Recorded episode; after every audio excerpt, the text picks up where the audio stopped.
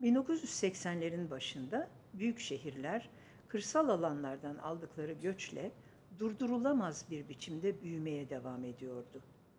Ardı arkası gelmeyen göç şehirlerin nüfusunda büyük bir patlamaya sebep oluyordu. Bu arada şehir kültürüyle köy kültürünün karşılaşması yeni bir kırma kültür ortaya çıkarıyor ve bütün göç diaspora dönemlerinde olduğu gibi hiç inanılmaz bir yükselişe geçiyordu. Şehrin sesleri, görüntüleri, dili, istekleri değişiyor, bir anlamda yaşama kültürü bütünüyle farklılaşıyordu. Resmi kültür buna karşı çıkarak yasaklamalar koyuyor ve dönemin tek kanallı devlet televizyon ve radyolarında bu yeni baskın eğilimin seslerini ve sözlerini yoz kültür olarak adlandırıp yasaklıyordu.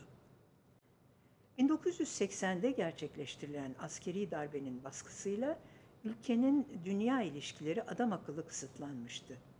Dünyadan soyutlanmış bir sanatçı olarak elimdeki tek imkanı kullanıp etrafımdaki değişime bakıyor, her şeyi algılamaya ve kayıt altına almaya çalışıyordum.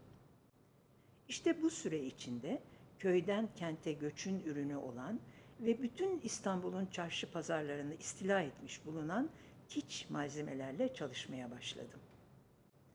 O yıllarda ek iş olarak sinemada sanat yönetmenliği yapıyordum ve film çekimleri gereği çalıştığımız İstanbul'a eklemlenen yeni göç alanlarındaki evlere girip çıkmam ve gözlem yapabilmem çok kolaydı.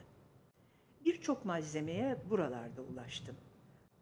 Duvar halıları, küçük heykelcikler bin dokuz yüz seksen bir seksen sekiz yılları arasında dönemi betimleyen işlerimde bir araya geldiler. Paket kağıtlarından kolajlar, sokaklarda satılan Venüs heykellerinin buluştuğu asamblajlar, köyden göç edenlerin ev içlerinden topladığım dekorasyon amacıyla kullandıkları duvar halılarından yapılmış yeni yorumlar.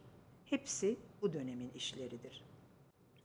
Bu arada Türk avantgard sanatından bir kesit sergilerinde bin dokuz yüz seksen yedi ve seksen sekiz yıllarında iki kez yükselen kiç olgusunu vurgulayan iki abide sergiledim. Burada ilk sunumundan sonra çeşitli sergilerde değişik yorumlarla gösterilen Abide bir yer almaktadır.